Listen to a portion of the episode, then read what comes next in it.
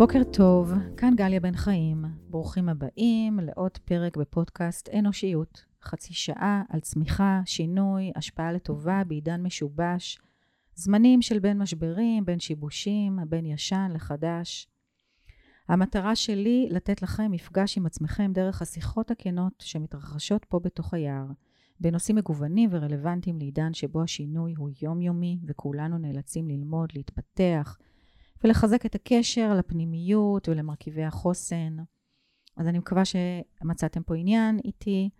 בבקשה עזרו לפזר את הטוב, חלקו לעוד אנשים, תעבירו את הלינק הלאה. ואני רוצה להגיד כמה משפטים לפני שאני אציג את האורח שלי היום.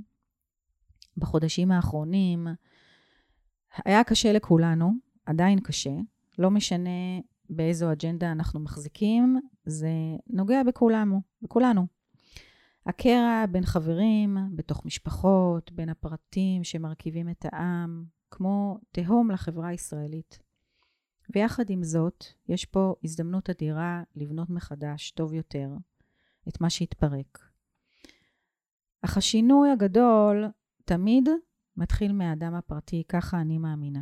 מאיך שכל אחד ואחת מאיתנו לומדים מחדש, להגמיש את המחשבה, לפתח את החשיבה הביקורתית, לנהל את הטכנולוגיה ולא לתת לה לנהל אותנו. כבר דיברנו על זה בפרקים עם יאלי אדמתי ועם נועה מנלה ועם דוקטור אייל דורון. והיום אני רוצה להנגיש לכם עוד נקודת מבט, ובשביל זה הזמנתי את אסף גרנות, שהוא יזם חברתי ואיש חינוך, מייסד את תנועת מהפכת הקשב. ברוך הבא. כיף להיות פה. אני שמחה שאתה כאן, אני חושבת שמה שאתם עושים הוא מאוד מאוד חשוב שאנשים יכירו וידעו על הפעילויות שלכם, על העשייה שלכם, ובכלל, קצת יותר להבין מה בעומק של המצב שאנחנו נמצאים בו כרגע, ושל כל המשבר הפוליטי והחברתי שמתקיים פה כבר כמה חודשים, מאיפה הוא התחיל, והאם ואיך זה קשור למהפכה הדיגיטלית. אז קודם תספר קצת על עצמך ו- ועל התנועה, ובוא נתקדם. אז uh, אני אסף גרנות, בדיוק כמו שהצגת אותי, אני uh, במקור אני איש חינוך, uh, זה מה שאני עושה בשנים האחרונות. ואיכשהו תמיד נודדתי לעולם היזמות. הקמתי בעבר איזושהי תוכנית חינוכית שניהלתי אותה שבע שנים, ואני מרצה, מנחה, גם אה, בעולמות היזמות, גם בעולמות הזהות, אה, קצת בעולמות הגבריות. אה, היער פה הוא מקום נהדר למעגל גברים. ובשנתיים האחרונות, קצת פחות, אני מוביל את התנועה שנקראת מהפכת הקשב. זכיתי להיות תלמיד של דוקטור מיכה גודמן, ולשמחתי גם אפילו אולי חבר.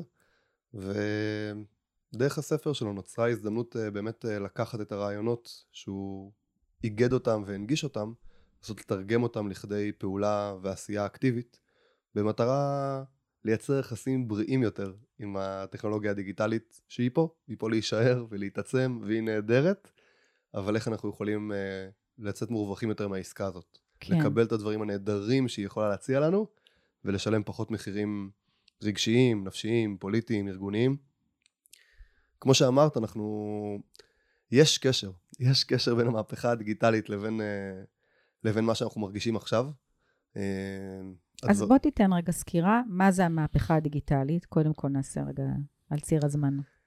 אה, מתישהו, אני אולי אקביל את זה לתעשיית הנפט, זאת הקבלה ש, שאני אוהב. כמו שמתישהו הצליחו לשאוב נפט מהאדמה ולסחור בו, וככה נוצרה התעשייה הזאת לפני לא המון זמן. מתישהו הצליחו לעשות, אה, אה, לסחור בקשב. קשב הפך להיות מוצר. אה, זה הרגע שבו אה, נוצרה תעשייה, טים וו, חוקר אה, אמריקאי, קורא לה תעשיית תשומת הלב, mm-hmm. אה, ותעשייה שהפכה את הקשב שלנו למוצר שאפשר לסחור בו. זה קרה בערך לפני שני עשורים. מה שהשתנה היה כבר בעבר, מכרו לנו דברים, פרסמו לנו דברים. אבל עכשיו התעשייה הזאת משתמשת בעובדה שיש לנו כל מיני כלים דיגיטליים, בעיקר הסמארטפון שלנו שהפך להיות איבר נוסף בגוף שלנו, יש לנו לפעמים כאבי פנטום שהוא לא נמצא לידינו ואנחנו כן. שולחים את היד ו... אנשים ממש חווים חרדה שהוא לא נמצא לידם. אז זה קשור גם למחשב ולטאבלט, אבל הסמארטפון הוא, הוא, הוא הדבר שממש אה, משקף את הדבר הזה.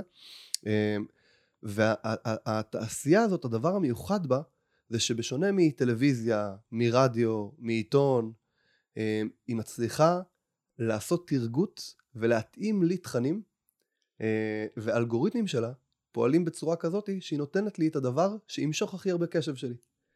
מצליחה לפתח, אלגוריתם הוא מעין דורמן, אני מאוד אוהב את, ה, את הדימוי הזה, כי הרי מגיע אין סוף מידע, אנחנו במהפכת נכון. מידע גדולה ומגיע אין סוף מידע אלינו. והשאלה היא איך המידע הזה מסודר, איך אני רואה אותו. והשאלה היחידה שתעשיית תשומת הלב והאלגוריתמים שלה שואלת, זה מה ימשוך את הקשב שלי יותר. כי קשב שווה כסף. אם אני רואה יותר מסך, אני רואה יותר נדלן של פרסומות. אמר את זה טים קוק, המנכ"ל של אפל, אם אתה לא משלם על המוצר, אתה המוצר. Mm. כי אתה אומר לעצמך, וואו, פייסבוק, גוגל, איזה חברות פילנטרופיות מדהימות, איך הן נותנות לנו בחינם את כל המוצרים האלה. כן. ובו בזמן שהן פילנטרופיות כאלה גדולות, הן משלמים משכורות מדהימות, ויש להם משרדים מפוארים. איפה הקאץ'? נכון. הקאץ' הוא שאנחנו המוצר שהם מוכרים לחברות פרסום. ובגלל שהם רוצים למכור יותר, הם יעשו כל דבר בשביל למשוך אותנו פנימה ושנראה יותר מסך. חלק כן. מהדברים שהם יעשו משפיעים בין היתר על המשבר הפוליטי שאנחנו נמצאים בו. כי כשאנחנו כועסים יותר, אנחנו רואים יותר מסך. כעס הוא הרגש הכי ויראלי. הוא מושך הכי הרבה קשב. אם עכשיו יש הודיה באוויר, היא לא כל כך מעניינת לצערנו. היא לא סקסית. כן. אבל אם יש עצבים, וואו, זה מושך אותנו פנימה ואנחנו רואים יותר פרסומות. על אותו משקל שחדשות אה, מושכות יותר אה, תשומת לב כשהן אה, עם דרמות? כן, זאת הסיבה שאנחנו גם רואים בחדשות פחות אה, חדשות טובות. והניסיונות של כל מיני אנשים מקסימים לייצר אתרים של חדשות חיוביות, כן. הם יגררו אוטומטית פחות traffic. זה... התעשייה הזאת תשתמש בכל מנגנון אנושי, בכל מנגנון פסיכולוגי, בכל חולשה אנושית, בשביל למשוך יותר קשב. ומסתבר, הכעס הזה שאנחנו מרגישים, השנאה הזאת שאנחנו מרגישים לצד השני, כן. היא לא במקרה. יש מושג שנקרא תיבת תהודה. אנחנו לאט לאט, אה, יש, אה, יש בפסיכולוגיה מושג שנקרא הטיית האישור. כן. אנחנו מאוד אוהבים לראות את הדעות שלנו. מאוד כיף לנו לראות. וואי, גלי, את כל כך חכמה, במקרה את גם חושבת כמוני, אבל... ולאט לאט יש לנו איזושהי אשליה שהאינטרנט פותח אותנו לעולם ונותן לנו עוד ועוד דעות. אבל האלגוריתם לומד אותנו, ולאט לאט נותן לנו עוד ועוד ועוד מעצמנו. מעצמנו. ולאט לאט אנחנו פחות נחשפים לדעות אחרות, וכשאני נתקל בדעה אחרת, אה, את לא טועה, את הזויה. כי אני רואה סביבי רק את הדעה שלי, או כמעט ורק את הדעה שלי, ואז אני לא מבין איך את לא רואה, איך את לא רואה את המציאות כמוני. אבל הסיבה היא שאת נמצאת בתיבת תעודה משלך. ואם אני מקבל דעה הפוכה משלי, אני מקבל את הגרסה התוקפנית שלה, המתלהמת שלה, הקיצונית שלה, המגוחכת שלה, לא מנומקת ו- ו- ועם טיעון חזק ולוגי. אמ, ככה נוצר כיתוב. אם זה היה רק. אוקיי. בישראל, היית אומר וואי זה כן זה קשור לרפורמה זה כן ביבי לא ביבי. אם זה היה רק בארצות הברית כן טראמפ לא טראמפ. אבל אם זה קורה בכל העולם אז כנראה שמרשל מקלוהן החוקר הקנדי צדק והמדיום הוא המסר. הפלטפורמה שדרכה רעיונות ומסרים עוברים משפיעה על המסרים. והכעס הזה השנאה הזאת, הקיטוב הזה שאנחנו מרגישים שעולה ועולה ועולה, החוסר יכולת להקשיב אחד לשני, קשור לפלטפורמה הדיגיטלית ולמנגנון, למודל העסקי שדרכה היא עובדת. אז רגע, במילים פשוטות, הדיגיטל, המהפכת, המהפכה הדיגיטלית, בעצם השתלטה על תשומת הלב שלי, על ידי זה שהיא נותנת לי תכנים רק בתחומי העניין שלי ועל פי הדעות שלי. ודברים שיעצבנו אותך. ודברים שיעצבנו אותי. ואולי סעיף שלישי, מה יותר מושך קשב? מה יגרום לי לראות יותר מסך? שקר או אמת? פייק ניוז יותר אטרקטיבי מ news. למה? כי האמת מוגבלת על ידי המציאות. השקר, צופים יקרים, אני רוצה לספר לכם סוד, עבר פה עכשיו חד קרן. זה מעניין. אבל לספר לכם שהקיר פה הוא בצבע חום באולפן שאנחנו מקליטים, זה פחות מעניין. ו... ולאט לאט ככה הפייק ניוז מופץ יותר ויותר.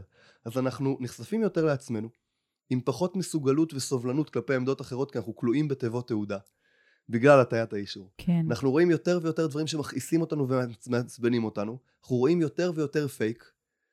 המהפכה הדיגיטלית אפשרה הנגשת מידע, היום אתה יכול לשאול כל שאלה, יש לה כל כך הרבה יתרונות נהדרים, כן. אבל בו בזמן היא גם הנגישה והפיצה יותר גם את השקר ואת הפייק. ואז בעצם הקשב שלנו הוא נהיה מאוד מאוד מוגבל, וכך נוצר הקיטוב. ההשלכה של כל הדברים שציינתי בסופו של דבר מגבירה את השנאה. אם פעם המושג נישואי תערובת, אני לא אוהב אותו לכתחילה, דיבר על uh, קשר בין uh, זוגות מדתות שונות או גזעים שונים, היום המושג בארצות הברית, אפילו בישראל, נישואי תערובת זה רפובליקנים דמוקרטי. היום אתה, אנשים עוברים, שמעתי אנשים שעוברים שכונה כי הם נמצאים בשכונה כחולה או אדומה ומרגישים לא שייכים. מה? אה, יש היום מחקר, פעם היה מחקר יפה שרוברט פטנאם, חוקר אמריקאי, בדק אה, בקרב אמריקאים, שאל שתי שאלות. האם אתה מוכן שהילד שלך יתחתן עם מישהו בצבע עור אחר משלך? לפני עשרות שנים, רוב ה... כמעט 50% מהאמריקאים אמרו שזה יפריע להם. והוא שאל האם יפריע לך שהבן או הבת שלך יתחתנו עם מישהו עם עמדה פוליטית אחרת משלך? מעט מאוד, פחות מעשרה אחוז אמרו שזה יפריע. אוקיי. הוא חזר למחקר הזה עכשיו לפני כמה שנים, התוצאות הן אותו דבר, רק הפוך. Mm. פחות ופחות אנשים אכפת להם, תביא היספני, יהודי, כן. נוצרי, לא משנה מה, רק לא רפובליקאי. וואו.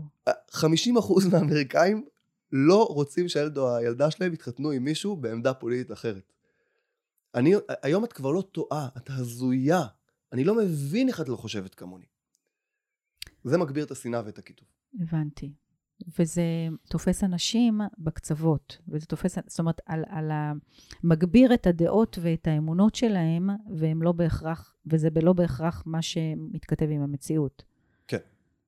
ואז אנחנו ככה מאבדים בעצם את הסובלנות, את היכולת הכלה, אה, ו- ויש איזושהי מין תפיסה שהיא מעוותת לגמרי. עוד משהו, אנחנו עובדים עכשיו עם איזה מכון מחקר אה, שעוזר לנו בהבנה של הסוגיה הזאת לעומק. אחד הדברים המעניינים ש, שמצאנו איתם, שהם מצאו עבורנו, אה, זה שפעם אני ואת לא הסכמנו על משהו. כן. אבל היה בינינו המון נקודות השקה ומכנים משותפים אחרים. אולי אוכל שאנחנו אוהבים, אולי מוזיקאים, אולי משהו אחר. אבל משהו במנגנון ובאלגוריתמים של תעשיית תשומת הלב, משהו במהפכה הדיגיטלית, יוצר מצב שהיום כבר, אם אני ימני, אני אוטומטית חושב X, Y, Z. אם אני שמאלני, אני חושב A, B ו-C. ככה שגם לאט לאט גם המכנים המשותפים שפעם חיברו בין אנשים בכתבים שונים של עמדות פוליטיות, לא רק שאנחנו מוקצנים יותר, אנחנו גם מוצאים פחות מכנה משותף שלא קשור רק לדעות האלה. איך, איך אתה מסביר את זה? בגלל שהפוליטיקה השתלטה לנו על החיים? מה? אנחנו... מצב uh, מדיני? אני פוגש אותך פחות כדמות עגולה. דרך הרשת, כשאני מתקשר איתך דרך מסך, דרך טקסט, uh. אני לא פוגש עוד צדדים שבך. Okay. אני אוקיי. פוגש את הזווית הספציפית של העמדה הספציפית. ואני גם עכשיו לאט לאט מרגיש בתוך שבט. מרגיש היום... אה, כן. זה הפוליטיקת זהויות. אה. אם אני מזרחי, אז אוטומטית אני איקס. אני לא אומר שזה הכללה על כולם. כן. אם אני טבעוני, אז אני גם uh, פרו-להט"ב. כאילו, לאט לאט יש... פעם יכולתי אולי להיות פרו-להט"ב, וגם את פרו-להט"ב, ואת בעמדה מסוימת לגבי מה צריך לעשות עם היחסי ישראל-פלסטינים. כן. ו- אבל, והיינו במקומות אחרים כן בהשקה. אבל היום, אם את כזאתי, אז את גם כזאתי וגם כזאתי וגם כזאתי. או לפחות אני מניח ככה. Mm. שגם זה ייתכן, תגיד לי אם אני צודקת, שזה מתוך מסרים מוטמעים לתוך תת המודע שלי, מתוך התכנים שאני צורחת. מישהו, דיברנו עם איזה פוליטיקאי בכיר, והוא תיאר את זה, בעיניי זה הדרך הכי טובה להסביר את, ה, את המנגנון העצוב שאנחנו נמצאים בו. הרשתות החברתיות מייצרות מצב, ותעשיית תשומת הלב בכלל, שכשפוליטיקאי מדבר בצורה מתונה, זה כאילו שהמיקרופון שלו כבוי. זה כאילו שעכשיו צופים או מאזינים, אני עכשיו מרחיק את המיקרופון מהפה שלי.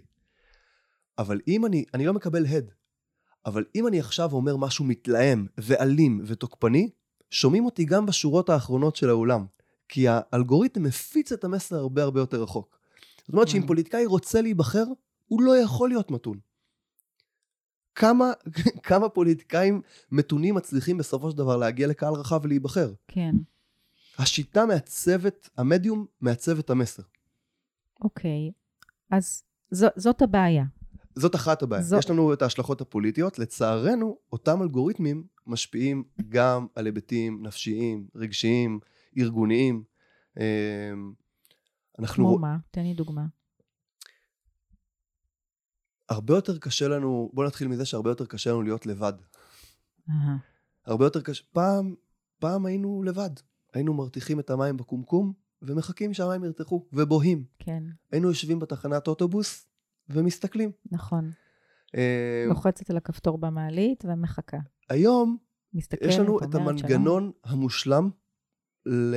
לכאורה לא להרגיש בדידות, לא להרגיש שעמום. אף פעם לא לבד. אני לרגע, אנשים עומדים ברמזור, גם אני. אתה עומד ברמזור, הופ, אני שולף את הטלפון ו... ו... ומסתכל. מציץ. ומציץ. כי, כי החרדה הזאת מלפגוש את, ה... את הלבד, החרדה הזאת מלהרגיש כל תחושה לא נעימה, והחיים יש בהם גם תחושות לא נעימות. נכון, וכשאני מטאטא אותם מתחת לשטיח, הן לא נעלמות התח- התחושות האלה. ממש.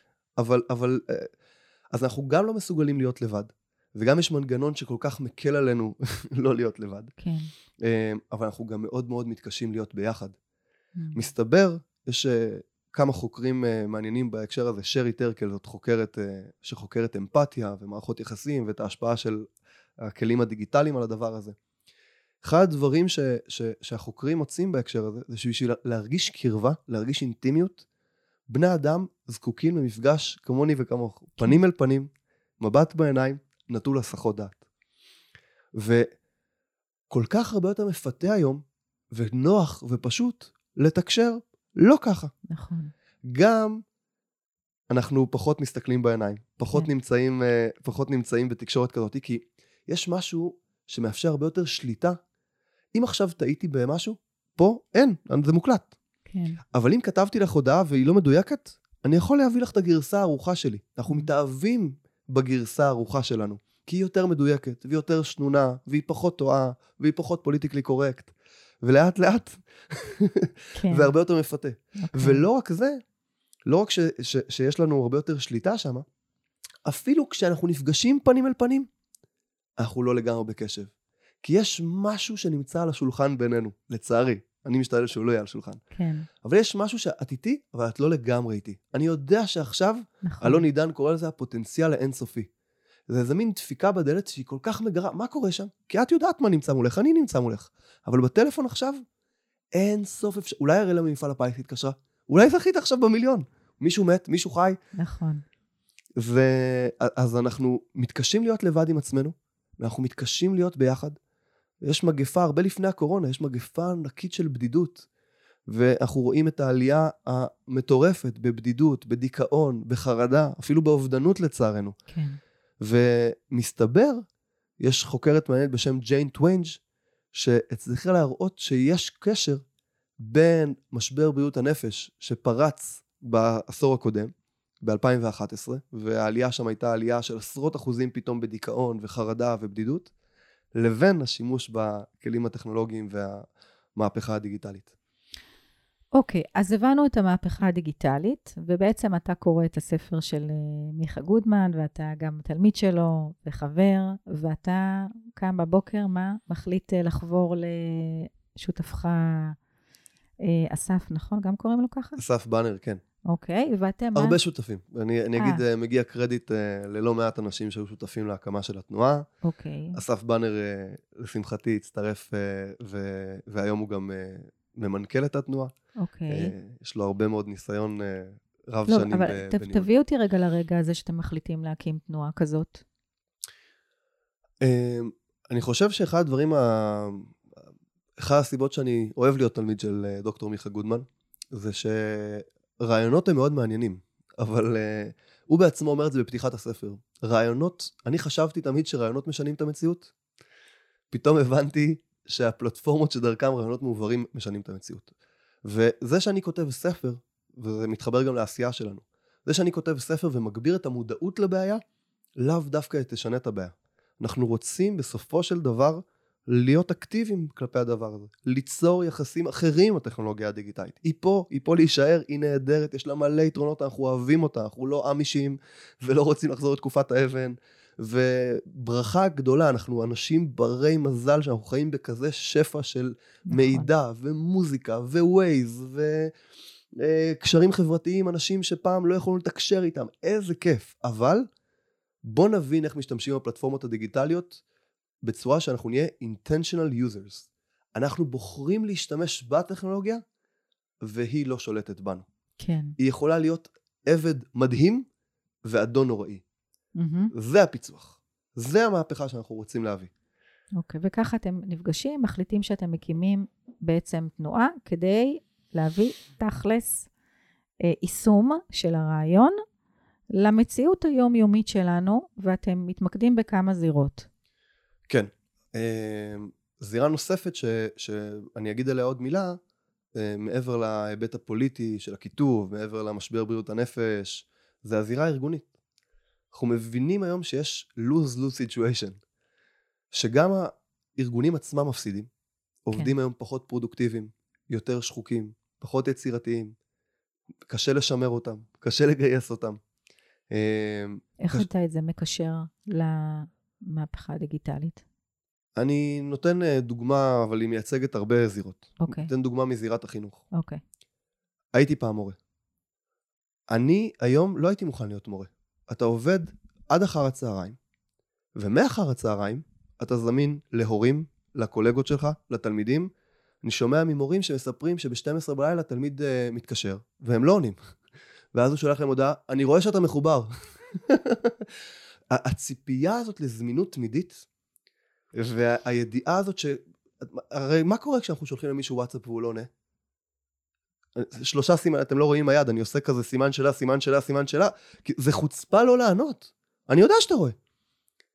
אז קודם כל תורידו את הוויד הכחול. זה נכון. אולי ההמלצה הראשונה שאני רוצה לתת. מי שם, שם, מי שמך לדעת מה אני ואם אני זמין, נכון. ומתי ראיתי את ההודעה שלך. לגמרי. וזה, לפחות אני הורדתי, תעשו מה שאתם רוצים, אבל זאת המלצה... נכון. אבל uh, מי מוכן להיות מורה? עזבי שכר, לא שכר.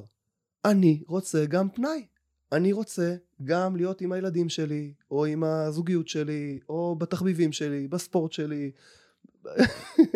זאת עסקה לא משתלמת היום. ו- והבאתי את הדוגמה החינוכית, אבל זה קורה בכל כך הרבה מקומות. אתה יושב עם חבר, הוא מגיע לך ב-10 בלילה, ופתאום אומר, אין, אני חייב לעלות לפגישה.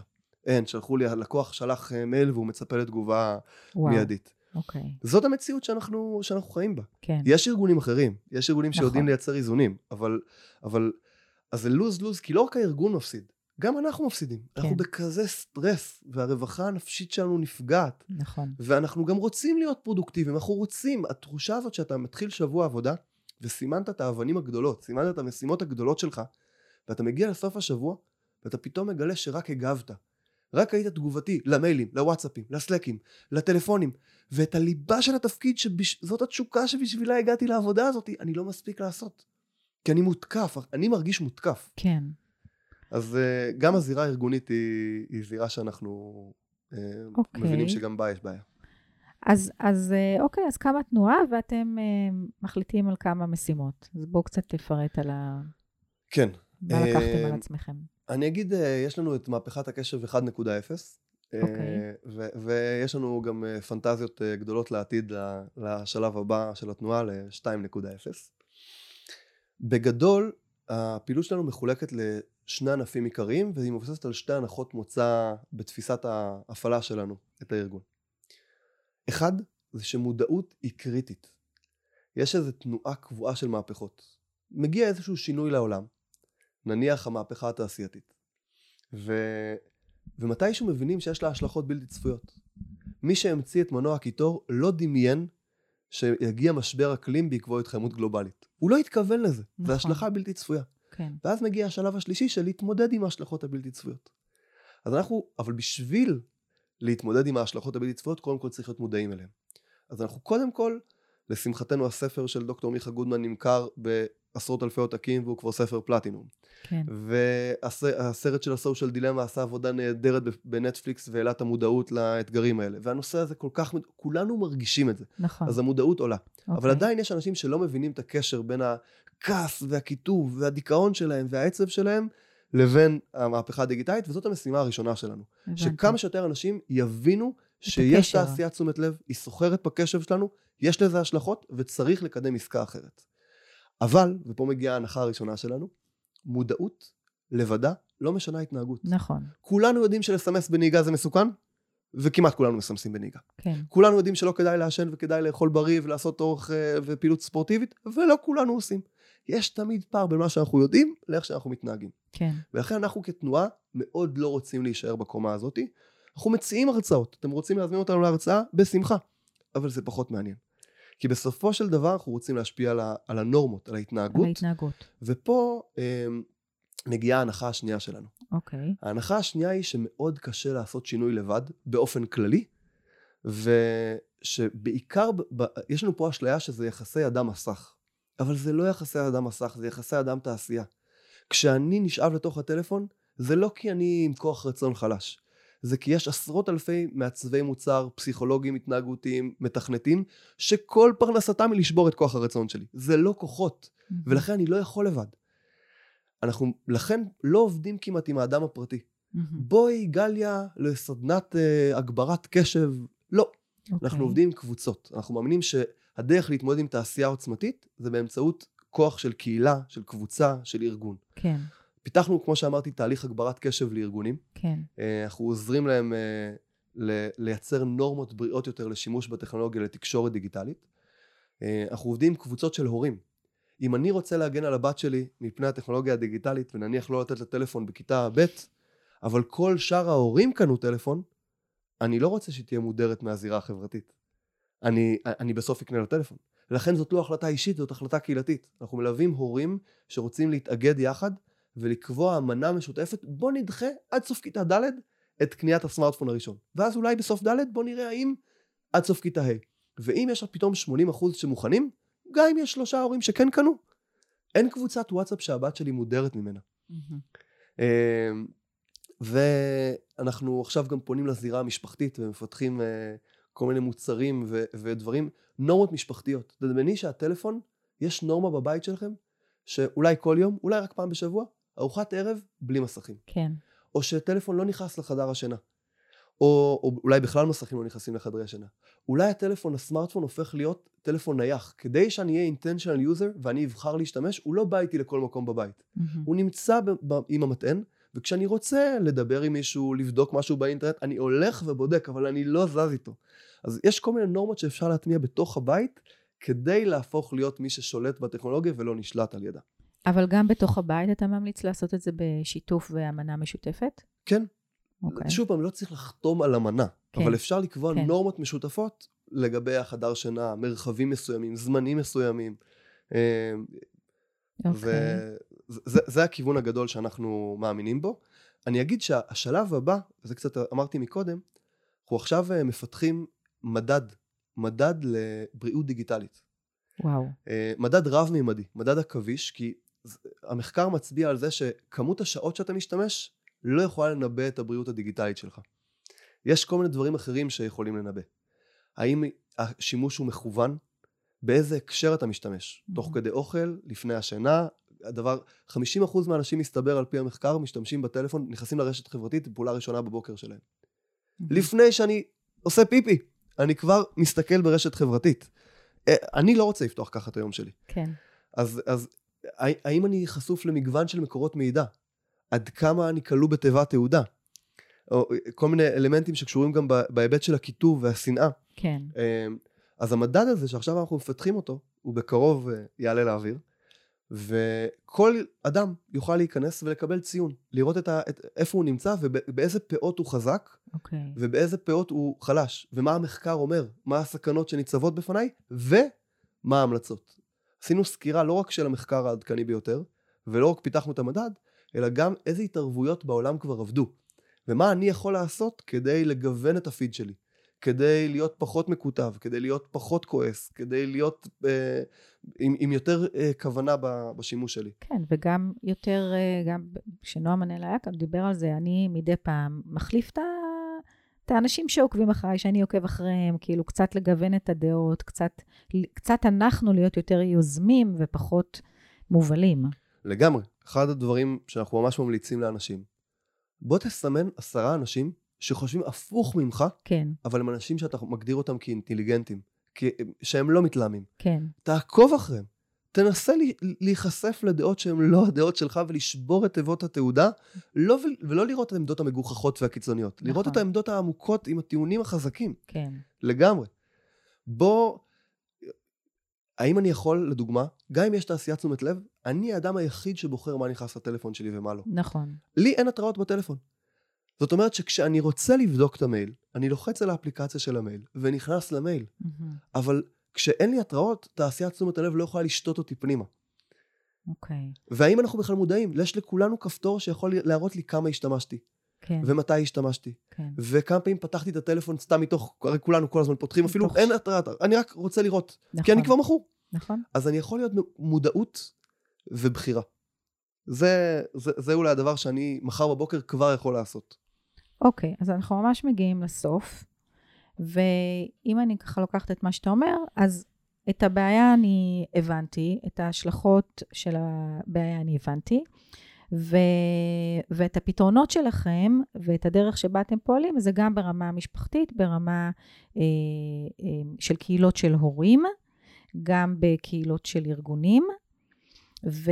ויש לכם תוכניות אה, המשך, מה שאתה אומר לגמרי. שבקרוב יהיה, אני אוכל להיכנס בעצם לאתר שלכם, קשב, נקודה אונליין, יש לנו כמובן גם פייסבוק, אנחנו לא אמיש. כן, אה, ולינקדין, ולגמרי אפשר לחפש אותנו. אני אגיד, החזון, וזה חשוב, ברור לנו שתהיה רגולציה. ברור לנו אה. שבעתיד יהיה חוקים לגבי הדבר הזה. אוקיי. אולי יהיו חוקים שיגבילו את האלגוריתמים מלתת לנו כמות כעס מסוימת.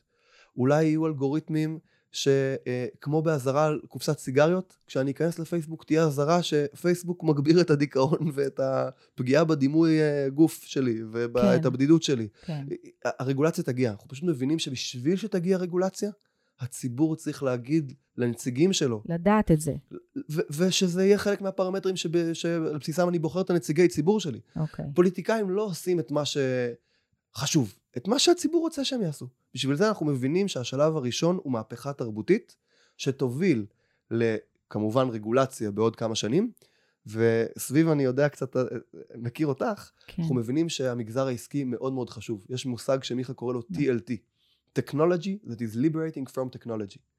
כמו Mm, שיש חברות שסוחרות בקשב שלנו ומנסות לקחת את הקשב, אנחנו מבינים שיקומו חברות שהמוצר שלהם יהיה להגן על קשב.